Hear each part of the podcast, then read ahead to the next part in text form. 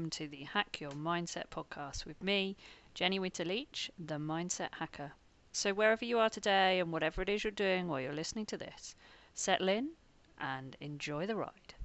Yeah, Morning. Nice to see you. Yes, and you. Um, just hoping this morning that we're okay for technical elements. We've both been having a little bit of fun, so fingers crossed we'll be all right. Touch wood, we'll be yeah. fine. um, if not, we're just going to carry on regardless and just be total pros about this. If yes. so, Olivia, your official job title then is an equine or an animal behaviour consultant. Is that correct? Yes, that is correct. And, um, and. I'm also I work with dogs as well. Yes. Um, and I'm also an equine bitting specialist. Perfect. So we're going to be chatting today then about lots of different things, but we're going to be looking at themes mm-hmm. along the lines of building your horse's confidence. We are going to concentrate on horses this morning, but obviously lots of us have dogs as well, so there might be a little bit of dog in there every yep. now and again. um, but yeah, you know how you can build your horse's confidence because it's really important, isn't it? In order to be performing at your best, in order to be mm-hmm. feeling good, you know, most of us, well, I hope all of us really are doing this because we absolutely love horses. Um, and even the professionals started because they absolutely loved horses. It exactly. might be that things are a little bit more difficult now or anything mm. like that, but essentially it's that that drives this, isn't it? So how can we make our horse happy and confident and willing in our partnership? Mm and understanding what it is that we want. Uh, we're going to look at things like comfort. So obviously, being a Loriner, that's the right term for it, isn't it? Bitting mm-hmm. Yeah, definitely. Yeah, there we go. Mm-hmm. Uh, we're going to be talking about comfort and things like that as well. And then maybe some common misunderstandings around training and some stuff like that. And anything anyone has any questions on in between. So, Olivia, just give us a little bit of background into you, how you got into what you're okay. doing, and you tell us your story. Right. Okay. Well, I think it all started when it was that time of choosing choosing a degree, what you're going to go off and do um, as a career, and being an animal lover since I was tiny, that was obviously obviously my pathway to do. Um, so I actually started off doing animal behaviour and marine biology at university, and then realised that I didn't necessarily want to go out and measure plankton for the rest of my life. So I changed and um, and then picked up the animal welfare side of things, which just opened this massive door to um, kind of pet behaviour counselling, domestic animal behaviour and welfare, um, and then realised that so many things that we're doing with animals, because they don't have a choice in a lot of things that we do, whether they're captive or domestic, you know, and then our pets. Um, and I just felt that there was a lot of unfairness in that, um, in those relationships. So being able to help people make their animals better, happier, and improve that whole round relationship was really important to me. So yeah, so I finished uh, finished my degree. Um, so my degree is in animal behaviour and animal welfare. Um, and I focused my dissertation on horse training, um, specifically ethical horse training. Um, so I actually looked at using positive reinforcement in horse training, um, and then did some did a little bit of research around that. Um, and I was lucky enough to present my research um, as a as oral presentation um, in Philadelphia at the International Society for Equitation Sciences conference that was out there. So that was a huge, um, nerve-wracking moment for me, standing in this massive auditorium with all the world's like top scientists um, with all their equine research. So that was that was an amazing experience, absolutely fantastic. And then I sort of had a bit of a gap where I was trying to figure out where to go, where to go next. Um, and for me, I wanted to go and train um, at the Australian Equine Behaviour Centre, which is run by Dr. Andrew McLean and his family. Um, so to study with them, learn more about ethical horse training and putting that learning theory into practice and getting a lot of experience in that field. Um, so I ended up staying out there for four months doing their working pupil program. And that was just, oh it was amazing. It taught me so much. Um, and then came back to the uk armed with all my new skills um, and just gradually started building things up. So i think for me predominantly it was more horse based to begin with. Um, and definitely then picked up a lot of the dog stuff as well. Um, and then i think in about oh i'd only come out of uni for about a year and then i was snapped up by um, this uh, company called the um, Animal Osteopathy International, um, and they had a lot of courses based at the European School of Osteopathy. So they then asked me to lecture on their courses um, in animal behaviour, so dogs and horses, um, which I really enjoyed, and I've been lecturing with them for about six years now, which is fantastic. Um, so I just pop on, meet all the students, teach them about dog and horse behaviour and body language, so that they can treat them safely, and it's just been been wonderful, really lovely. Um, so I've done quite a few few of those sort of lectures, um, and that's then opened me up into other academic areas where I've done a lot of talks and guest lecturing. Um, so I think the most recent place that I've done that, especially for the equine stuff, is at the Open College of Equine Studies in Suffolk, um, which is good. So during lockdown, there's been quite a few webinars been going backwards and forwards. So that's been a huge learning curve for me to suddenly do it all online. Um, and uh, yeah i think with the with the dog side of stuff i see a lot more private clients for that. So there's not as much lecturing in, in the dog world than in the horse world for me. Um, but i've done quite a lot of courses on dog aggression. So i think with dog behavior i see a lot more of reactivity and aggression cases um, that are quite quite serious or at a veterinary level. I help help the vets with that. Um, but i'm gradually i think everyone's mindset is shifting a lot about their horses. And we're all a lot of the traditional views that are considered quite unethical sometimes are now being put to the side, which is really nice. So I'm having a lot more people actually approach me for equine behaviour situations um, and and cases, which is which is great. Um, and I've actually got a sleep deprivation case coming up this weekend, which will be very very interesting to um, to have a look at that one. So yeah, it's all it's all building up. You know, it's it's great. And actually, I think um, lockdown has been one of the busiest times for me because so many people are spending time at home with their pets and, and riding their horses. And actually, I do want to work on this, or this needs a bit of extra tweaking. Um, so lots of lots of bitting clients coming out as well, which is which has been great. That's fantastic. So you're a busy, busy lady. Obviously, got lots of ground in research and things like I've that. I've been very busy. yeah. And the cool part about um, researching this stuff is that you can, you really can research this stuff, can't you? You really can see the effect of things. You know, you can do it in a way that you can oh, tell yeah. the difference. It's really yeah, nice. Yeah. So tell us more about the idea of mm-hmm. ethical mm-hmm. training of horses yeah. then, and some of the the things that are coming to the forefront now as perhaps not being seen as ethical. Because the thing with our horse world is it's been around for a very long time, hasn't it? And it started off in the military, or it started off, yeah. you know, in in that sort of side of things. And some of that stuff's still around, but actually probably wasn't the most effective. But it was just the way it was done at the time. And things have very much mm-hmm. changed over the years, haven't they? So tell us a little bit more about that then. Hugely, and I think um, when we talk about ethic, something being ethical, it means that it's again there is a um, your personal opinion on what is ethical, what's unethical, and then a lot of those ethics are deemed suitable by society. So those guidelines that society set up. So the ethics is now embedded in our law and in the Animal Welfare Act, um, which states that um, an animal must be free from um, fear, pain, discomfort. It has to have the freedom to express its normal behaviours. Um, and actually, when we look at that closely and we nitpick on that, and then we look at what a lot of horses are exposed to. So horses that are kept in stables for the majority of the day and hardly get any turnout, or they get restricted access to forage. Um, then you could you could argue that in those situations, even though it's considered perfectly normal and acceptable, um, actually the welfare for that horse is could be considered quite poor, and then therefore the treatment is quite unethical. Um, so I think there is a huge um, grey area, well, not necessarily a grey area, but there's a lot of tradition and then we've got the science that's now coming in saying a horse is stressed in this this this is causing them discomfort this causes them fear and pain. Um, so it's it's getting there and i think over the past 15 years it, they are starting to mesh together.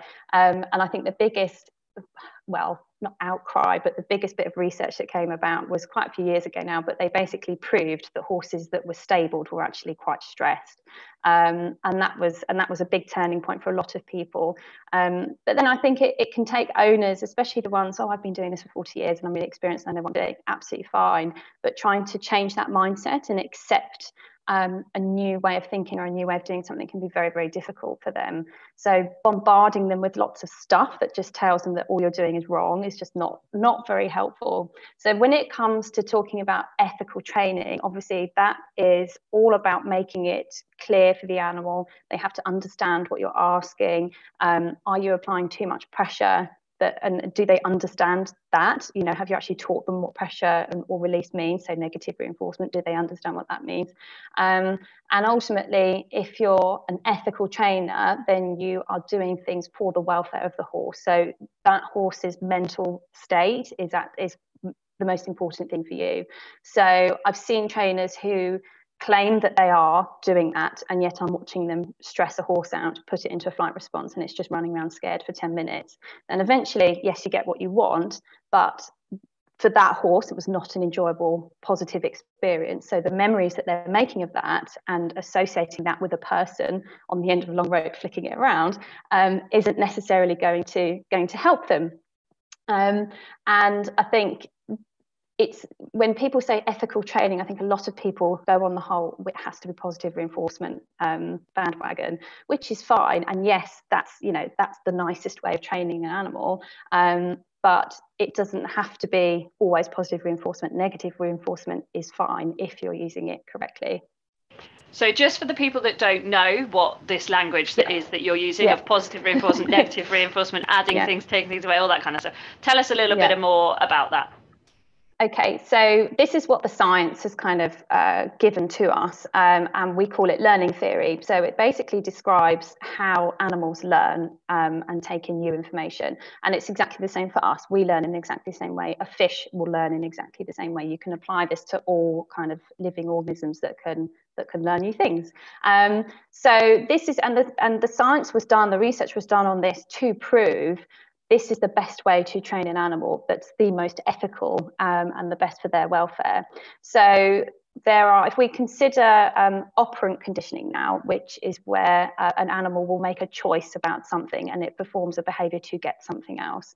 Um, and there are considered four quadrants of operant conditioning, and two of these quadrants will increase the performance of a behavior, and two of these quadrants will decrease the performance of a behavior.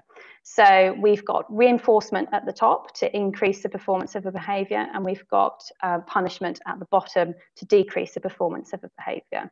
And there are two types of reinforcement. We've got positive reinforcement or negative reinforcement. And positive reinforcement just means giving something to the animal in order to increase the performance of a behavior. So the horse stops and you give it a treat, that, and that's that sort of situation. Um, negative reinforcement means you take something away to increase the performance of a behavior. And this is, I think, the wording of this is a bit confusing for a lot of people because it's the word negative and you think it's really bad. Um, and te- the, the actual definition of this is the removal of an aversive stimulus to the horse. And aversive doesn't mean it has to be painful or horrible or nasty. It just has to be something that the horse wants to get rid of. So, for example, your leg pressure, um, rein pressure. If you're using a whip, you're tapping it, so that's that's pressure. That's still something it wants to avoid. Even if you're waving a whip behind them, it's still something they want to avoid. So it's not a it's not a rewarding positive um, stimulus, but it's not something that should hurt the animal or should scare the animal. Um, so, for, so negative reinforcement when you're riding your horse and you apply um, a backwards rein pressure for, to ask it to stop. The second that the horse stops, that's when you release that pressure, and it's the removal of the pressure or the aversive stimulus that teaches the horse what you want and is therefore increasing the performance of that behavior in the future. So we've got positive reinforcement, negative reinforcement, all all great. You know, you can use them, it's not a problem. And I think people get very confused about the whole pressure and release situation with negative reinforcement because they just think it's either too nasty or I've seen people say they're using it and actually you're stressing the horse out or you're causing it a lot of pain by hitting it too hard with the with the stick. Um, and then we've got into our the um, punishment side of things. So we've either got positive punishment or negative punishment. Again, positive just means to add something. So positive punishment means you hit the horse for not doing what you want, um, and that will decrease the performance of a behaviour. So, for example, if the horse bit you and you whacked it in the face straight away, you would be positively punishing it for biting you. Um, then you've got negative punishment. So negative means to take something away. So you might remove your attention from the horse to decrease the performance of the behaviour. And I think the most sort of common example of this is the horse that's banging on the stable door to ask for its dinner. Um, and if you remove yourself from the situation or you remove the bowl, you, you take yourself away, you've then negatively punished the horse for performing the banging on the door behaviour. So in in the whole sort of concept of ethical ethical training, is that that trainer understands these quadrants of learning theory because if you don't understand how the horse is learning then you're not formulating your training in a way that that animal can understand. Um, and you are missing quite a lot of the subtle indicators that that horse can give you that actually they don't understand they're quite stressed or they're frightened or they're becoming over aroused and frustrated in in some of those situations. Um, so yeah it's uh... wow it's, it's really good and and it took me a long time to get my head around these because it's it can yeah, get quite confusing as, wordy, you know they? what's a positive punishment like uh-huh. yeah. so yeah but so, okay so that's great and that that you know mm-hmm. gets people thinking that actually there are four ways to do things there are ways that yeah. are preferred that are more helpful and there are yes. ways that aren't preferred but will still work but might Definitely. have a negative long-term effect okay cool yes. So if we are um, looking at a common one, so let's look at a common mm-hmm. one. So let's look at um, so the top two are quite obvious, aren't they? You either mm-hmm. say thank you very much, that's what I wanted, yes. I'm going to give you something, or you put yeah. something on like a pressure of some sort, and yeah. when they give you what you want, you take it away. So that they're yeah. quite like common to think of. Yeah. But maybe let's have a look at the punishment punish area, mm-hmm. the bottom quadrant, mm-hmm. where um, they're smacked for not doing the behaviour. So mm-hmm. you know we see this. There was a contro- controversy, wasn't there, with um, think it was Ollie Townend, wasn't it, who was yes. hitting the horse too yeah. much after it, yeah. after it refused defence. So that would yes. be an example, wouldn't it, of yeah. punishing it for not doing yes. what we want. Now, why is that confusing for a horse? Because the Pony Club traditionally, and okay, there are people in the Pony Club don't do this, so we have to be really careful mm-hmm. about this stuff and generalising. Yeah. But often it's, you know, if a pony refuses a jump, you smack it, for instance. Yes. Why is that not helpful for a horse okay. if you want to build a confident partnership? So when we're talking about punishment or even reinforcement, your timing has to be spot on.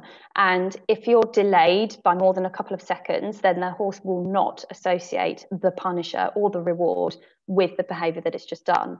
So, for example, if we think about the whole, okay, the horse is going to refuse a jump, um, for the horse to really understand that refusing the jump was what was um, what wasn't wanted, um, your timing has to be literally the second that that horse starts to slow down or uh, try and back off from the jump, then that's when you, if you were to use a whip and smack them, then that was that would be um, an appropriate-ish um, use for that.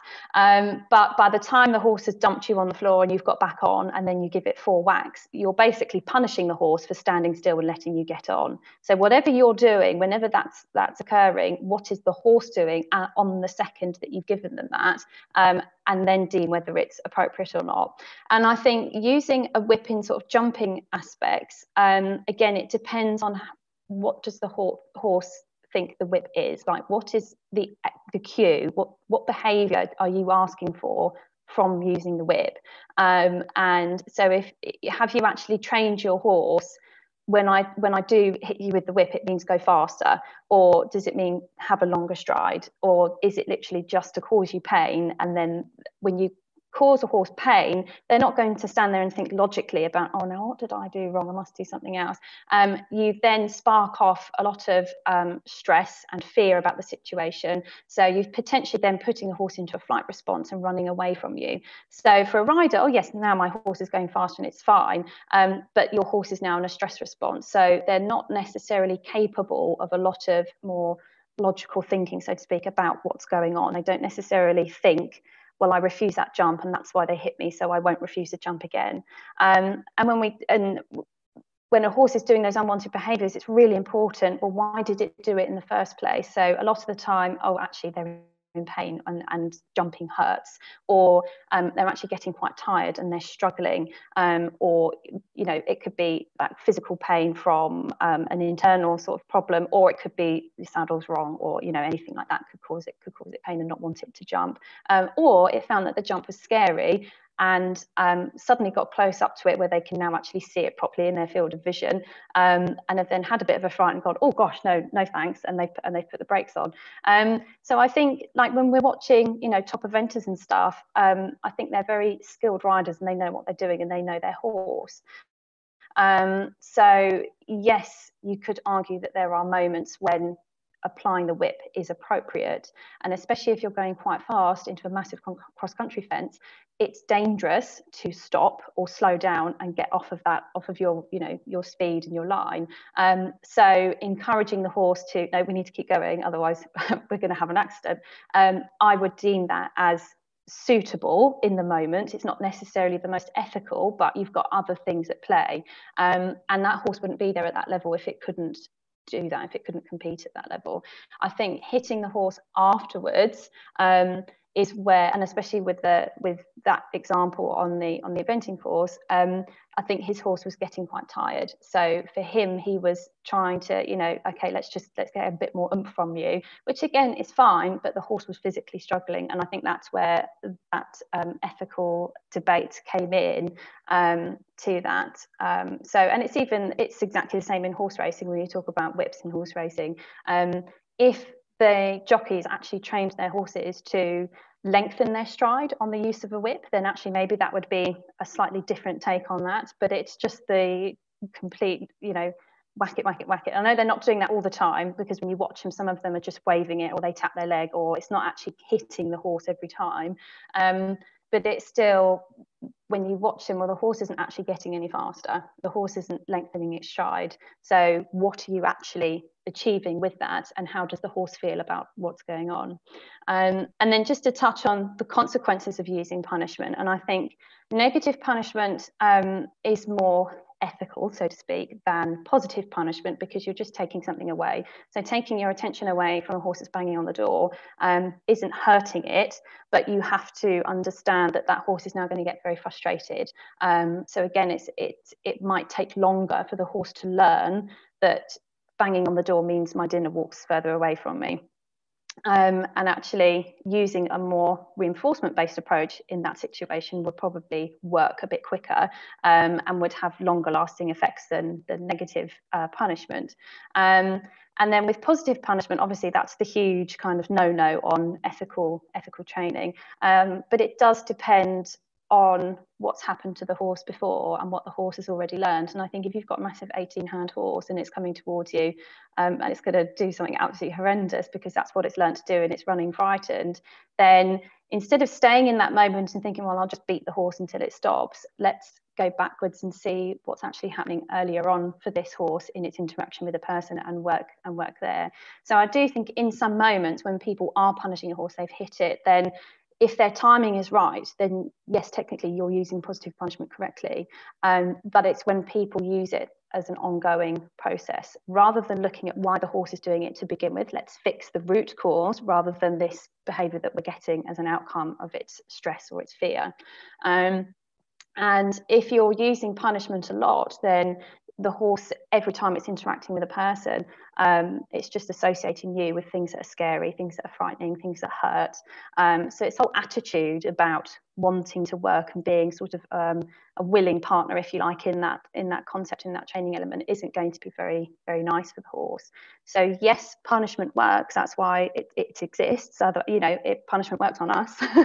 um, but then we can think about things in a very different way to animals. We've got those high level of cognitive abilities, um, whereas horses just don't. So that's where I see a lot of trainers who don't understand kind of the behavioural science side of things, and they don't read body language correctly, and they're waiting for a horse to do something that it, it's never going to be able to do because it doesn't have the abilities to understand um, those elements of human behavior that we anthropomorphize and put that onto a horse. Um, and um, so you've just got this stressed horse running round and round that eventually just gives up and goes, oh, well, if I stand still, actually now you've left me alone, so I'll, I'll just do that. Or you've actually flooded the horse with a lot of scary things that it can't get away from. So then you run into the realms of learned helplessness where the horse has learned nothing I do is going to work. So I'll just stand here and allow you to put all these things on me. When I, so it, on the surface, it looks like that was the best training in the world, but actually internally, and again, you can see it in, in the facial expression, it might only be very, very slight, but that horse is actually very stressed and it could be very frightened. So it, um, they work, but not necessarily for the right reasons that the trainer might is is aiming for.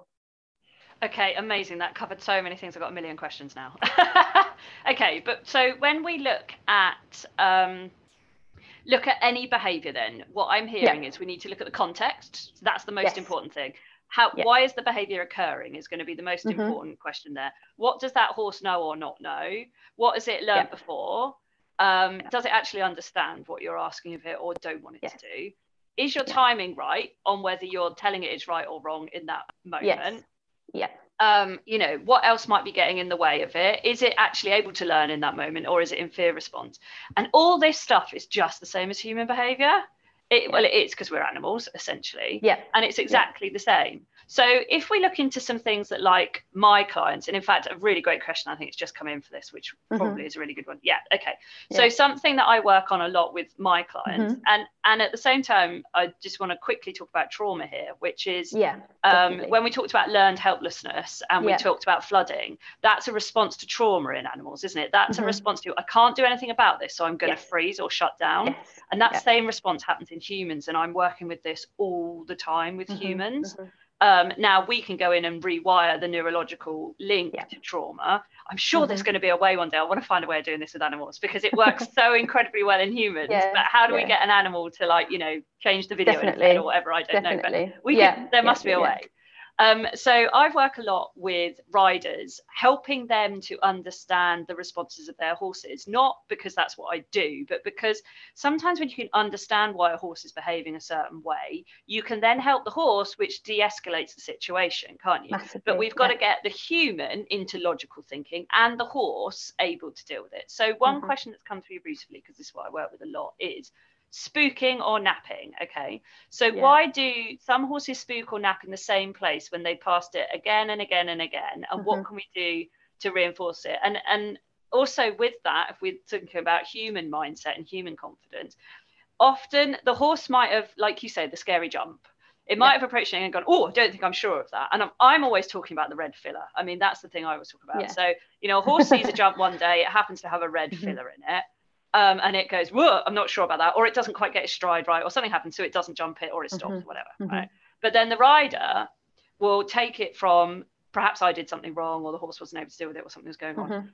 And they'll do what we call generalize, and this happens in behavior as well, doesn't it? Generalization. Yeah. To the point yeah. where suddenly um, the horse doesn't like fill, uh, red jumps or the horse doesn't like fillers and it becomes this big thing. So then what happens is the rider is expecting it to happen so they'll behave differently which is then teaching the horse that when you see something that looks a bit like that stop. Yeah. so then the horse has a problem so tell yeah. us a little bit about that side of things because it just okay. fascinates me from both yeah, both yeah. areas. So I think I'm I'm already thinking of a, a, really interesting example that I had a long time ago, and um, it was a show jumper, and this horse was absolutely fine. There were no problems with it, and it was a really talented talented jumper.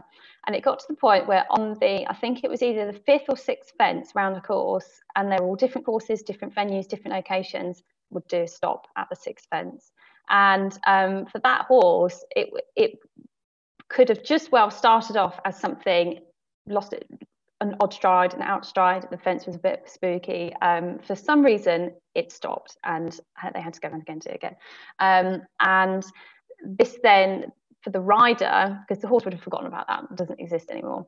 The rider, the next time came round because it was so out of character for this horse, oh, we've got to sixth fence. I hope it's not going to happen again. Horse stops again. And I think this happened maybe at five different um, course, you know, events. Um, and they were like, we just don't understand. And like, this horse is fine, being checked, blah, blah.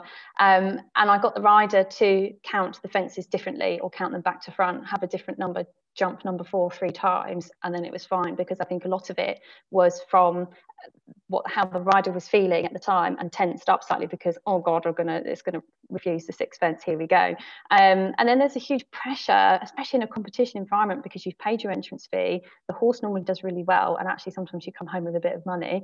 Um, so it's it all piles on. So you've got the rider being a stressed ball of tension and the horse can pick up on that so quickly. And i think this is the thing with horses they don't communicate um, noises to other horses a lot. A lot of it is these very, very subtle body language indicators. So it's just the flick of one ear, or it's the blink of an eye, or it's just the lick of a lip, or the swish of a, a tail. You know, it's so, so tiny. And they're very acutely aware of what others are doing around them because that's what's so important. And that is how they, um, on an evolutionary term, that's how they've developed as um, really social animals, and that's how they survive.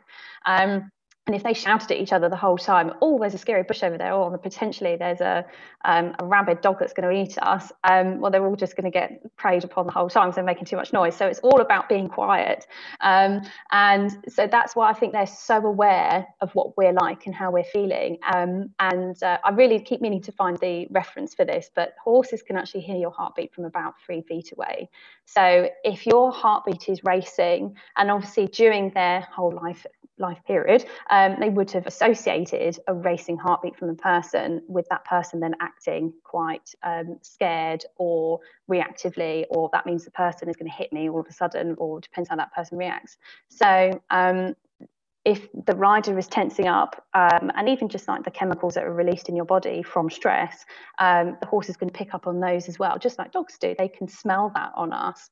Um, and horses can also, not that they would necessarily see this when you're riding, but especially when you're handling a horse, um, they understand your, they can, they can read your, your body language and your facial expressions, and they remember that. So they can actually pick out, or they will respond differently to an angry face compared to a happy face, and they remember remember the people that oh they, that person gave me a really nice treat the other day and this person just hits me all the time or this person shouts at me all the time. So they change their behavior and they remember these people and your face. They remember your face and what you look like and who you are. Um, and i think a lot of people maybe just don't realize or kind of forget forget that because in one breath you expect your horse to be as intelligent as a person and then in another breath you're treating it like you know a simple animal. Um, but um, but yeah, so basically they make memories in exactly the same way that we do, but their capacity for the amount of information they can take in at any one time is going to be a lot less than what we can take in at any one time. Um, and they're very context specific learners. So we can generalize things much quicker than they can, and horses take a lot longer. They have to have a lot of repetitions of something in different um, environments, in different contexts, to then understand that the red filler is absolutely fine. We don't need to worry about it. Um, and interestingly, horses can't see red; it comes up as grey. So the red, the red jumps always look a bit weird because it's kind of almost doesn't exist, or it's camouflaged with the arena, or there's a massive shadow, and so it's it's it's. Uh, normal for a horse to be a bit spookier, so to speak, that on, on a red fence. Um, and uh, so if we think about spooking um, and say your horse spooks at like say exactly the same point every ride and you're fine and you've done all your meditation and your breathing we're going to go through this um, but the horse has made a very context specific memory of that point. So, say it was the pigeon that burst out of the hedge. The second time, because it was such a shock learning event for that horse, and they're, they're flight animals, they're prey animals, so anything that scares them or is potential, potentially dangerous, that's very important for them to make a memory about that to help keep themselves safe in the future. Um, and this is how they're kind of, they will make those long lasting memories very quickly in their brain and they process information that comes in as dangerous and scary um, quicker because of the pathway it takes through the brain. So you can either kind of take a very shortcut pathway through, it goes straight into the limbic system, and then you've kind of made a memory about it without even really thinking like logically about that in piece of information, or you can take information in calmly and it goes to um, kind of the cortex side of the brain to then think about it more um, and analyze it a bit more and think about how you will respond to that piece of information. Um, so the pigeon bursting out of the hedge, that's suddenly, it's very rapid, it's very scary, it's made a weird noise. So that goes straight into the danger zone of the brain and makes a very quick memory about it. Um, and the horse hasn't, has reacted without um, being necessarily consciously aware of of what it's doing. So that's why you have oh the horse that ran into a fence or um, did something really stupid, um, and actually it's because they weren't thinking about about what's going on. So the next time you come to that hedge, the horse is already thinking, oh, now hang on, because now you've triggered off the memories. This is now the environment, context that we were in last time. And those memories trigger how they felt the last time. So I was scared here last time, and I had a massive stress response, and we danced about for five minutes before my rider could calm me down, and then we then we carried on. Um, and so having having that and coming back into that area means you're almost definitely going to have the same reaction the last time. So it's about understanding that your horse isn't there's always a reason for behavior your horse won't just suddenly decide to do something silly for the fun of it because they can't do that. Um, and my favorite and phrase people go they're just being an ass no sorry. No. they're, they're, never just being an ass no. they've learned it for some reason definitely. They can't and they can't be naughty. I get that one a lot. Oh she's just being she's really naughty today or she's just she's in a mood today. Um, and uh, yeah they're not humans. They don't have the cognitive ability to be naughty. Um, and i think to be naughty means that they have to understand how you think and feel about the thing that they're being naughty about. Um, so technically they then have to have um, theory of mind, which is a whole other that's a whole other Q and A. Um, but um, yeah, so for them to, then to understand that, they'd have to have the cognitive abilities of us, which they don't have. So they they cannot think if I do this, it's going to piss you off, and and um, why would they want to do that if they get punished for it anyway? So it doesn't make sense. So no, they're they're reacting out of strong emotions in the moment. And then I think if that's repeated quite a few times, so the first few times the horse spooks at the, at the hedge because the pigeon flew out, the last, the first time, um, you're it's still genuinely responding to fear-based emotions at that time in that specific context. But after a while, it will become a learnt response to being in that in that situation because, as far as they're concerned, well, this keeps me safe every time, and the pigeon doesn't fly out, so I've got to dance around so the pigeon doesn't fly out. Um, so then you get this kind of habit, if you like, of being in this particular place, um, and then that's why you, are finding well, what, what, the hell am I going to do about this? Because there's no there's no pigeon. Um, and you could say, okay, well let's have loads of fake pigeons and we'll just shoot them out of fences every now and again. Um, but it's in completely different situations, completely different contexts as well. So you can desensitize a horse to pigeons jumping out of hedges. Um, but you might not. So they might be able to cope better in that situation where they had the pigeon jump out the fence the first time. Um, but you've still got to help them cope with being startled and then coming back down from that. So that's where like the desensitization work can come in handy because you're teaching the horse how to cope with sudden things that are happening. Um, and basically we're helping you have less of a flight response each time. Um, and some of that is to do okay well let's the, the quicker we can stop you from rushing forwards or spinning or turning then we're not allowing you to fulfill that flight response. So we're not allowing um, you to escalate in that fear emotion so to speak. But we have to be careful that we don't put too much pressure on that then stresses the animal out even more. Otherwise, you're not having a positive experience about it. Um, so this is where having your basic responses in hand and under saddle down to a T is really, really is really um, helpful. Otherwise, if you can't, if you don't have a horse that responds to your stop aid or your go aid or your turn, um, then in a stressful situation, you've got no chance that that horse is actually going to listen to you. Um, so it's it's working with sort of spooky issues like that, and it's understanding that is it a strong fear-based emotion now or is it now a learnt a learnt behavior? Um, and going back to that place and actually helping them relax in that area. So i'll i'll say to people okay well if you're riding um, then just stand still and let them eat the hedge for a while have a bit of a graze just stand still and genuinely relax. And if they can't do that on a hack anyway then well maybe we need to readdress the whole actually leaving the yard um, and um, relaxing. Um, so, and i think yeah I was just going to add to that. The really common one that we you must hear all the time as well is about oh you know we go out hacking and my horse spooks and it scares me. So what we've yeah. got in this situation, and this is why very often I will refer owners to someone like yeah. yourself yeah. to help the horse because we've got this partnership here, and mm-hmm. you can't rely on your horse to be confident for you if it's not confident in that situation. No. So what often happens when we're on a hack? Let's talk about the pigeon in the hedge from a human perspective. How this creates a perfect storm is that the the pigeon jumps out, the horse spooks. But because the human has had a traumatic experience, it does whatever you call trauma, but mm-hmm. an experience they would rather not repeat because of their yeah. horse behaving in whatever way it did. So that could be fight, flight, fidget, or freeze, any of those kind mm-hmm. of things. Yeah. Um, generally, we don't mind freeze, but we know normally that's a moment before it will then do one of the others. Isn't it? yes. So yeah. Anyway, so um, because that's happened, they then go into their limbic response. They go into their fear response. Yes. So then we've got a horse yes. and a human yes. in non-logical fear response, haven't yeah. we? And mm-hmm. and often what happens is the human says, "Well, once my horse has calmed down, I'll be okay." And the bit that I work on is go, "Well, you can't expect that unless you're going to go and do that. So bit. That's a good bit to go. Mm-hmm. We've got to get you to calm down." So I work yeah. in exactly the same way with the human, yeah.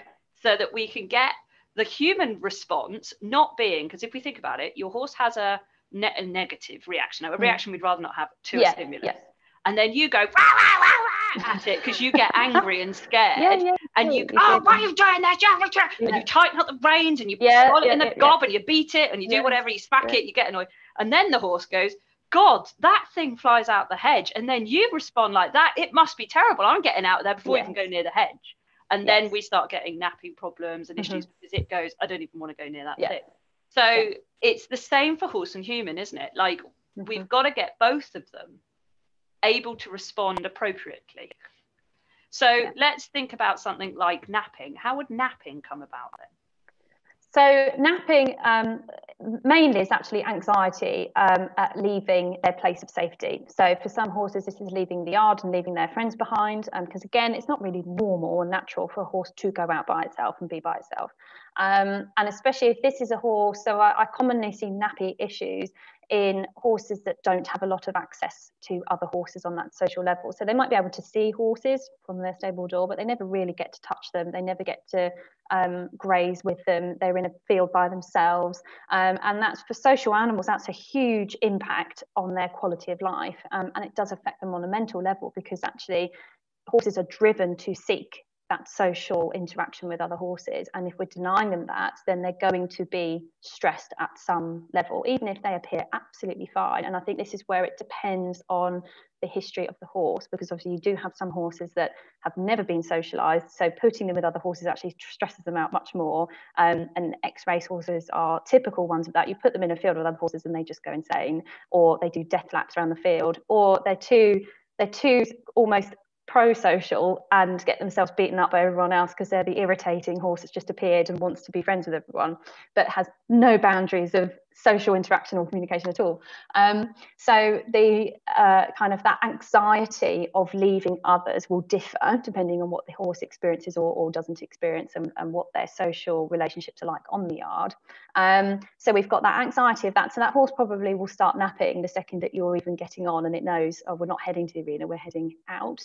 Um, and even that can be a delayed reaction to your go aid. They might do a bit of a zigzag, so they're not actually maintaining a consistent rhythm or speed and they're not maintaining straightness that you've that you've put them on and they might be constantly turning around to look and you're just i'll just get on with it get on with it. So you've kind of missed a lot of these early signals that the horse is, isn't happy um, and then you get half an hour out and now it's really having having a meltdown because it just can't cope because we've gone too far now um, or it's trigger stacked in its stress. So we've got minor stress response at leaving the yard then the pigeon flew out, then the car went past, then something happened. And for a horse that's already anxious about being on its own and it's not confident, then having things happen, even if you feel like but the car went past and it didn't do anything, the horse might still have had a little stress response to that. You don't know unless you had heart rate monitor on and a cortisol saliva sample going on all the time or, or blood sample test going on.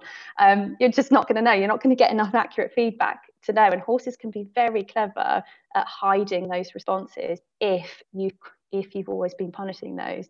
So if the car goes past and you whack it to get it back onto onto the edge of the road because it's suddenly swerved its bum out or something, then yes, you've um, got the desired behaviour that you wanted, i.e., the horse has gone back over. But because you used punishment in that moment, you haven't helped the horse feel better or more confident about the car going past. So you've not taught it anything nice. You've not said, "This is how I want you to behave when cars go past."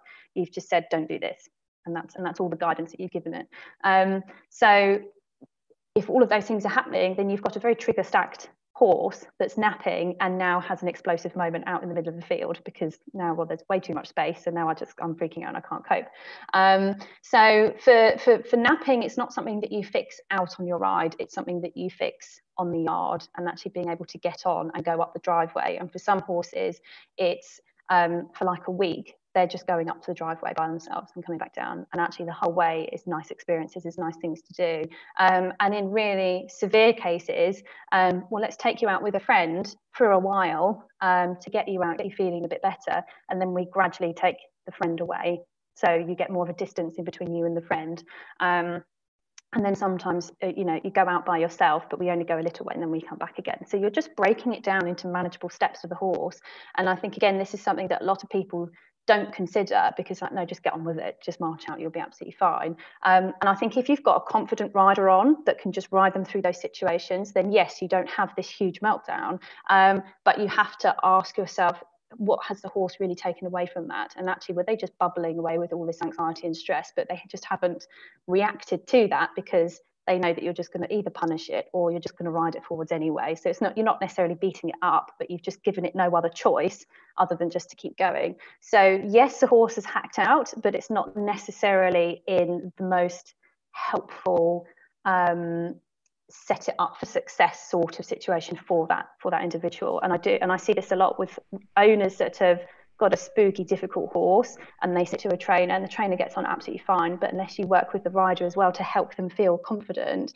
And I think, just like you say, understanding why the behavior is happening in the first place and being able to read your horse correctly is huge for my clients at actually feeling happier working with their horse and they know um, oh, you know, there's a bag in that hedge over there, or I know that the dog comes up to this to this fence. So let's just slow it down. Let's break it down. Let's take it easy. Let's wait here. Wait for the dog to come up first, and then you can go past the dog because now you haven't just shoved your horse in this situation where all of a sudden something comes up in its face, and then the rider feels much happier. And I think for some people, it's this is how everyone else does it. So therefore, I have to be the same and actually accept your own limitations and accept where you're at in your abilities and work with that with yourself because you're right. If if you get stressed and i think it's difficult especially when you've had a horse that's done something really really awful and you have had a traumatic experience with that horse you can't help but go into survival mode whenever the horse changes.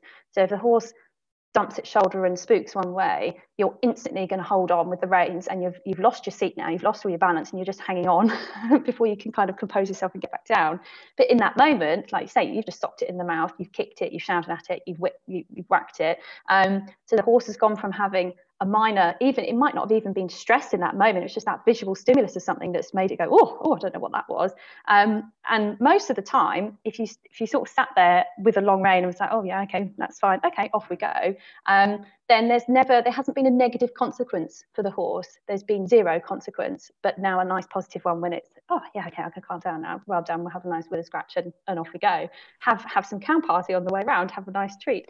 Um, and um, and that is a much more helpful way um, and i think actually saying to some owners it's okay to go slower or it's okay to stop and stand still. And i know that's not always ideal for some horses because making the stop can actually make them a bit more anxious and sometimes keeping them moving is more appropriate. So this is where it's not a one rule fits all situation. It's what are the capabilities of the rider what can the horse actually actually manage.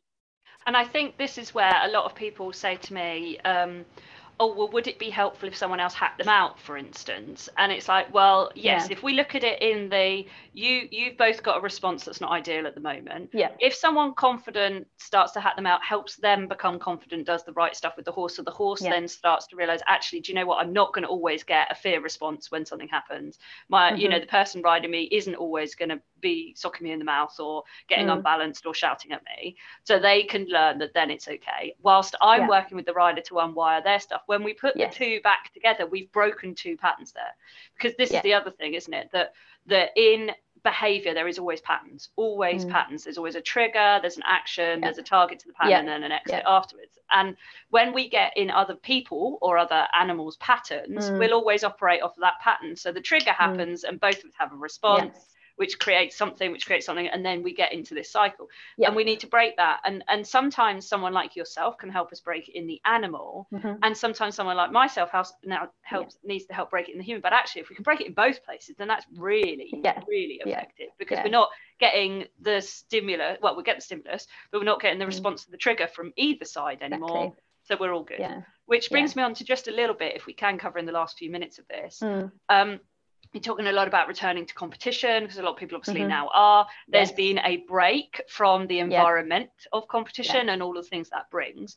And a lot of people might have been doing stuff at home that they think, oh, you know, this is going to help us at competition, mm. that may find that actually when they go to competition, it hasn't made any difference because mm. of the mm. environmental element. So, how do we start from a from an animal perspective i've been talking about it a lot mm. from a human perspective of like you know mm. treating show, some shows as training and all sorts of things taking the pressure off that mm, how do we mm-hmm. how do we do that for a horse that we might have de-spooked them at home, might got them used to umbrellas at homes, tannoys, yeah. rings, yeah. other horses, or we might not have at all. We might have been yeah. in a lovely little one person in the yes. school bubble for the last few months or whatever, or just hacked or whatever we do. Mm-hmm. How do we help a horse now get back into competition of elements, which has got so many things to it, hasn't it?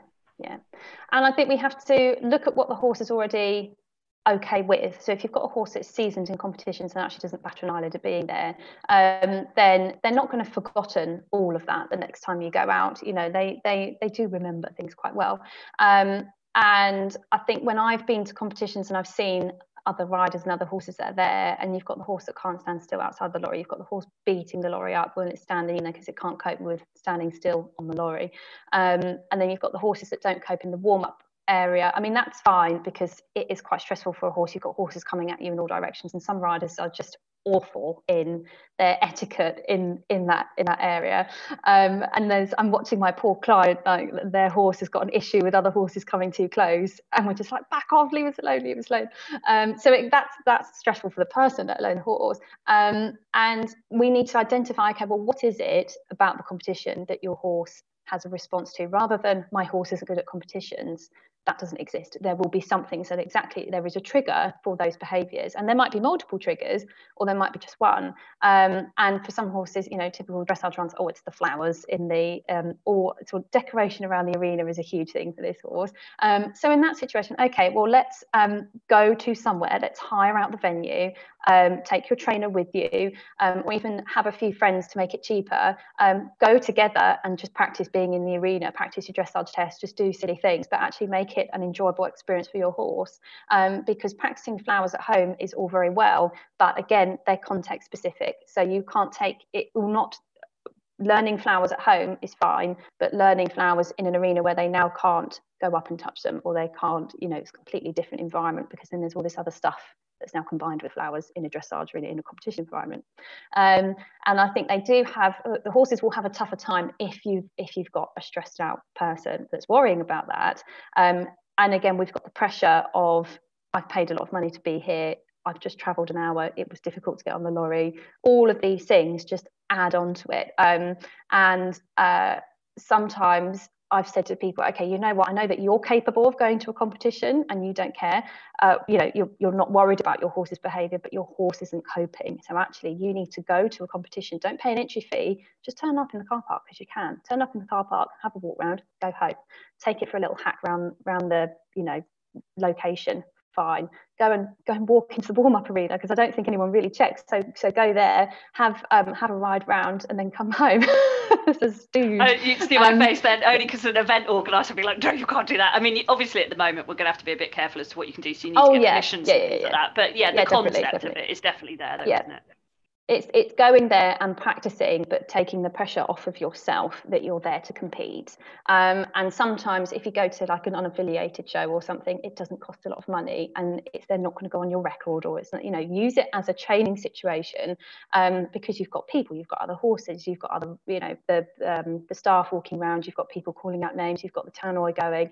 Um, and um, and that that in itself can be quite there's it's the atmosphere as well. Um, and I think that's that's harder when it seems that we can't really see, but you can feel the buzz. And again, the horse will pick up on that as well because you've got other horses going around that might be quite stressed or might be quite um, you know over overstimulated um, in those environments and when the horse is overstimulated with too many things going on um, they might not necessarily be frightened of all these things but it's too much information to take in and they can't cope with that. So then you get a reactive horse, but it's not necessarily because they're petrified of everything. It's just too much going on. Um, so break it down, find pinpoint what it is that your horse isn't confident with at a show. And if it starts with being on the lorry, then you need to practice being on the lorry and standing still on the lorry. Can can you actually leave your horse tied up with the ramp down and leave it there and it and it stands still, or does it bash the floor after five minutes? Um, well, that's what we need to work on. We need to teach you to be able to stand still and relax on the lorry because if your horse isn't relaxed, you haven't even brought it out, tacked it up yet. So you're setting it up to have a bad day basically um, and um, and I think some some riders like having a more fiery reactive horse because when we're in a state of acute stress so stress that lasts for like a couple of minutes um, technically the body can perform better in some senses and there is actually there's some research on show jumping which has proved this to some extent. Um, but then on a mental level then we have to ask well why is the horse stressed to begin with? And is it just excited and let's do stuff? That's kind of okay for me. Um, but if it's stressed because actually i'm this is too much for me i'm quite like uh, in a negative state of emotional stress um, then yeah we need to readdress that and make it make it feel better Okay, so just really quickly to ask you on that one. God, we could talk about this yeah. for hours, can we? I think I we might need to do a joint course. we might need to do another one. Yes, so definitely. there's definitely so many parallels here. It's crazy. Massively, um, yeah. But um, let's talk about the idea of a horse being excited and stressed. And I know I keep talking about yeah. jumping, but I, I see a lot more of this stuff in jumping yes. and dressage just yeah. because of the acute stress levels for both. Definitely. It's slightly yeah. more dangerous potentially. You've got to be going faster, things happen yes. quicker, you know, that kind of thing. Yes. So let's look at a pony, for instance, or a horse. Mm-hmm. Um, one of the misconceptions is that when they're really pulling and they're going for it, mm-hmm. go, oh, my pony loves it. And I often look mm. and I think, that's not no, a pony that's loving it. That's a really, really stressed out pony. Like you've had to bit it up like crazy. You can't actually yeah. stop it. You know, you've yeah. got to pull it round the corners because it's not really listening. Mm-hmm. Like how how can we start to educate people on the difference between an excited horse mm. and a stressed horse without the anthropomorphization as well, which is really difficult, which the technical term is anthropomorphization. I love the word. What what if yeah. people are like, what are they on about? Never heard of that word. What what would you say that that is? I'm probably better off asking you today. Okay, so it's it's basically putting um, human emotions and uh, mindsets, feelings onto an animal that doesn't have the cognitive abilities to feel those or to experience those. So saying that um, the horse is guilty um, is completely scientifically incorrect because they they cannot experience the uh, feeling or emotion or mindset of feeling guilty. Now that's not that's just to say that science hasn't proven that. So we'll just you know put, put that out there for everyone. Um, and um, but this is all this is the point of being evidence based, we're using the evidence that science has taught us that this is how they think and feel. Um, and so it's not to say that they can't feel jealousy because jealousy has been proved in dogs, um, but it's only in very specific situations. Um, and I did have someone say to me the other day, "Oh, my horse um, protects me from other horses in the field," and I was like, mm, "I don't think she is. I think she's protecting you as a resource. So she's technically resource guarding you from the other horses, and that was what's really going on. So there's always a more simple explanation.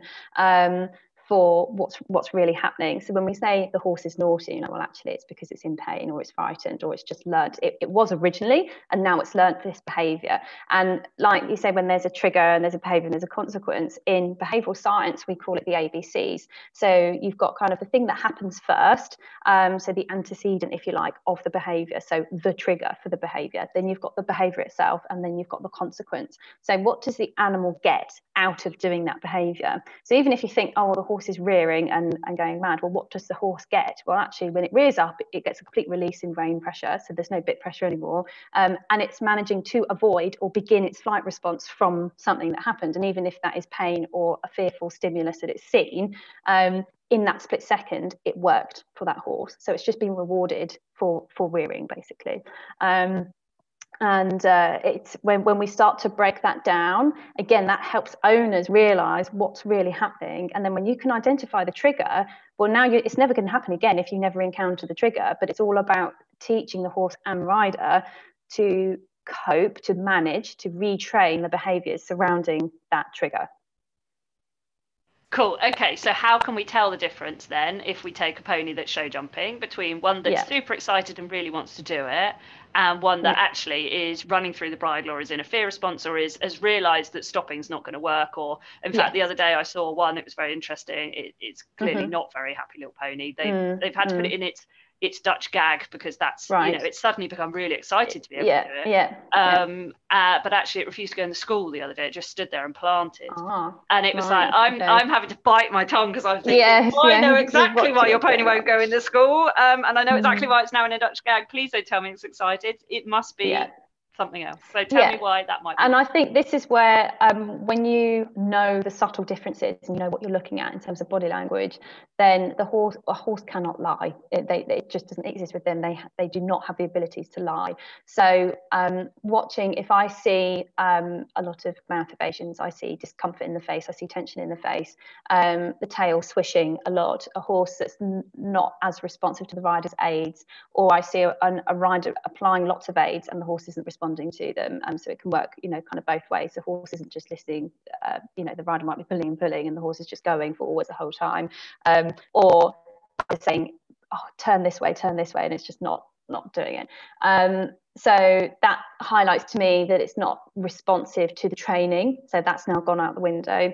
I'm looking for indicators of stress, as in that negative emotional stress in the horse's face, and there are some very clear markers for that when you know what you're looking for. And I think it's very different, difficult because when you have got a physically stressed horse because they're doing something that's physically demanding, um, you're going to have some level of emotional stress that comes with it. So I always think of it like, well, if I was to run a race, I'm going to be because you're like, well, I, again, this is the difference between humans and people. We've got a goal and we understand what we want at the end of this race, whereas the horse doesn't. Um, and I think you've either got the horse. If the horse, the horse can be physically stressed but mentally okay. So there might be a tiny bit of emotional stress, but not necessarily anything that we would worry about, so to speak. Um, but the horse that is negatively emotionally stressed will be showing that in their facial expression and in their body language when they go around the course. And the pony that runs flat out over everything, um, and I see this quite a lot on the Facebook videos that are advertising you know, super show jumping ponies, and they're literally just bombing around this course with this small child flapping around behind them, holding on for dear life. And that's worth a small fortune, this pony. But actually, what I'm looking at um, is a very stressed out pony that's just learned to run over everything rather than use itself properly, rather than listen to the rider. There's no slowing down, it's literally point and go. And for some people, that's what they want. Okay, that's fine. That, if that's what you want, then that's what you want. Um, but if you put a nervous child on their back, and I think I've had this a lot where parents have bought their child one of these ponies and then they get hold of it and think, oh my God, what have we done? This has been winning everything and now it's just a mess. Um, because you put it on a rider that's almost trying to do too much or isn't doing enough or is now scared of it because it's bombing them over every single jump. Um, and now it's a question of now we're unpicking this emotional mess from this little pony um, that has been put in bits that are too severe when really you could have just retrained the responses properly. And i mean i will say talking about those those sorts of bits i think for some people and for some horses in some situations then yes having a bit that's got more of a lever action and, and then potentially applying more pressure especially to the pole um, is going to help you. But it, again it all depends because it's still negative reinforcement. So if your timing is correct and you're not actually using it as a positive punisher then I think it's fine and it will help you because sometimes hauling on a snaffle is going to be more painful and upsetting for a horse than just asking fractionally in a lever action bit. So you can be kinder in those bits, but it all depends on how you're using it. Um, and if it's fitted correctly and suits the horse's mouth and etc etc um, but yes i think if you're watching a horse go round and it's performing well it might be physically stressed but it will not be showing any discomfort any fear any stress uh, as in the negative emotional stress in its face or its body. It will be relaxed to as much as relaxed can be when we're jumping around a one meter 20 or whatever. Um, but it won't be um, there won't be this tension in the face. Horses that are stressed tend to have a triangle eye so you get the point um, above the eye. Um, any sort of oral behaviors oral discomfort behaviors um, tail swishing that's going around like a windmill. Um, again like bucking any all of those unwanted behaviors if you see those then that does indicate that horse is struggling at some point with with something. Cool. Okay. And I think we're going to get you back on to talk about okay. and Lorinery and yeah, definitely. you know facial responses and comfort mm-hmm. and some of the myths around bits and all this kind of thing. I think would be fabulous to help people out with definitely. that as well because you know yeah. the thing about any of the tools and techniques that we use with animals, so kit or training that we use with humans, so mindset or physical mm-hmm. stuff. Any of that stuff, it's all about the context and the appropriateness and just understanding the effect that it's having. Yeah and whether that's what we want or not. There's no such thing as a bad piece of well, there might be a bad piece of kit, all right. You know, yeah, there are. really horrendous. there are some bad pieces. Yes, yeah, but yeah, there's yeah, a lot yeah. of misunderstood pieces of kit, aren't there, mm. and things like that. And especially when it comes to bits and bitting and understanding the effect of them and the comfort. And yeah, you know, it could be the nicest, kindest thing ever, but if you've got a pair of hands that never release, or you yes, know, it's too tight or it's pinching, it's not going to be a nice. No, exactly. And I think if if that piece of kit is uncomfortable, it's causing the horse pain. Um, so just a, a, really recent example, um, I went to see a horse who's um, who hunts. She was in a Waterford three ring gag um, and I put her into a Pelham, which was much more comfortable for her mouth. And because it's a fixed lever, then your aid is there and then it's not as soon as you release. So you can be a lot more accurate with that sort of um, cheek piece than you can with a loose with a loose lever. Um, and obviously getting rid of that Waterford mouthpiece for her made her so much more comfortable. She didn't open her mouth. She was much more responsive to the rider. So it's not one of those immediate quick fixes, but it now makes the horse more comfortable and responsive to your aids. And then now that's when you're training comes into it and helps repair that on, on top of that. Um, but even when we look at the gadgets that are out there and things like that, then okay, well, how does it make your horse feel using it? Um, and the horse does not understand why you've put the Pessoa on. It doesn't understand why you've put the special head collar on or you know the special training aid or whatever you're using. It doesn't understand why you've got the carrot stick. It doesn't understand what the carrot stick is meant to be doing. Um, so it's all up to you to teach your horse that's what we want. And I think um, the tools that get really difficult for horses to understand are the kind of the lunging aid tools because we want them to start engaging this, that, and that muscle, but they have no idea. Um, they don't know. And if we go and see a physio or something, then we know we're meant to be doing it like this and it's meant to feel like this, but we can't tell that to a horse. Um, so shoving it in something that's really restrictive, immediately you now get a stress response to being in that piece of equipment. You've got mental tension, you've got that resistance going on on the mental and physical level because they might well be resisting the effect of the draw reins or the side reins that are too tight. So instead of they might be going around looking pretty in their outline, but actually you're just building up a lot of this tension here and building up the wrong set of muscles. Um, so when, and I can always see a horse that's been ridden in draw reins, or, always. Um, and uh, even if they try and tell me that they haven't, I'm like, no, someone has, someone's been doing it.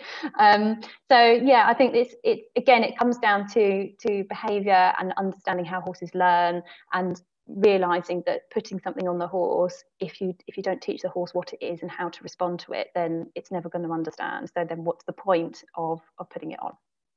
A really great prime example of that is a friend of mine has got a gorgeous pony and it has never been taught what flexion is and then mm. um, someone was saying it needs more flexion it needs to and she's asking it and it's stopping and it's backing up and it's doing because yeah. actually it was never taught how to just flex its neck mm. as soon as it quietly in walk it doesn't matter whether it was going forward or whatever was taught that all i want you to do is that and all i want you to do is that and it went oh i can yeah. do that but yeah. all the other time that it you know it didn't understand it it was getting frustrated and annoyed now it gets oh yes. hang on a minute that's what it is. Now Purely because means. there was a gap in the training. That's all there was. The person before never taught it.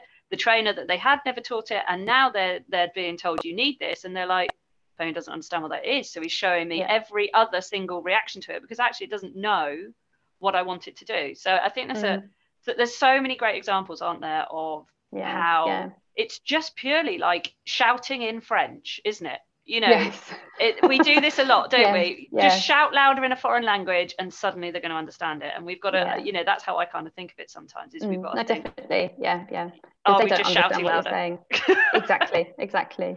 Cool. Okay, so we're definitely going to get you back on, I think, to talk about Fabulous. bits and bitting yeah. and, and comfort, more about that kind yes. of stuff as well. Yeah. Um, is um, if people want to get hold of you, I know there was a question that came up about lunging okay. and spooking and things, um, but maybe they can ask that directly to you. I think we kind of yeah, answered definitely. it as well anyway. Definitely. But it's yeah. it's very individual case as well, isn't it? I mean, some people I it get is. this a lot.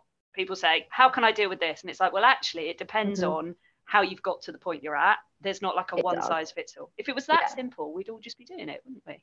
Yeah, exactly, exactly. Um, but I think if uh, if anyone wants to ask a question, they can either get in touch with me directly via my Facebook page, or if they comment under this video on your page, um, then I can I can jump in and um, answer some questions on there, and then everyone else can see the question and the answer, which might be quite helpful. Yeah, that would definitely be quite helpful. Um, so your Facebook page is Olivia Turner, animal behavioural consultant and fitting It's specialist. quite a long one, isn't it? Yeah. Um, I'll think it. it's um, if you if you do the at symbol and then Olivia Turner ABC, I shortened it, so that that's a quick way to um, to find me. I don't think there are many other Olivia Turner animal behaviour consultants out there, so shouldn't be shouldn't be too difficult. Super. So if they're listening in on the podcast and they want to get in touch with you and your Yeah. website, is www.oliviaturnerabc.co.uk. super. Great. So it's all about the ABCs. That's brilliant. There we go. It is, yeah. Thank you so, so much for Excellent. everything. And um, everyone's saying thank you so much. You know, um, people saying this is brilliant, it makes so much sense, you know, and all that sort of thing. So, um, We'll, and we'll what- set up a clinic. yeah, we no, I think we absolutely need to. I think it'd be be really, really really, key to do that. So we will collaborate in the background, guys. Listen Mhm. out for what we're going to be doing together. Then that would be Definitely. great. Um, Yeah. And watch this Yeah. space. So thank you so much, Olivia, and uh, and we'll Yeah. catch you soon. Bye. And I hope you enjoyed this podcast as much as I did. If you want to listen to more of them, then please do follow us in Apple, in Google, and on Podbean. Hack Your Mindset with Jenny is the name of this podcast, so please do subscribe, follow us, and we look forward to you listening into our next one. Bye, everyone. You got this. You know you're gonna rock this.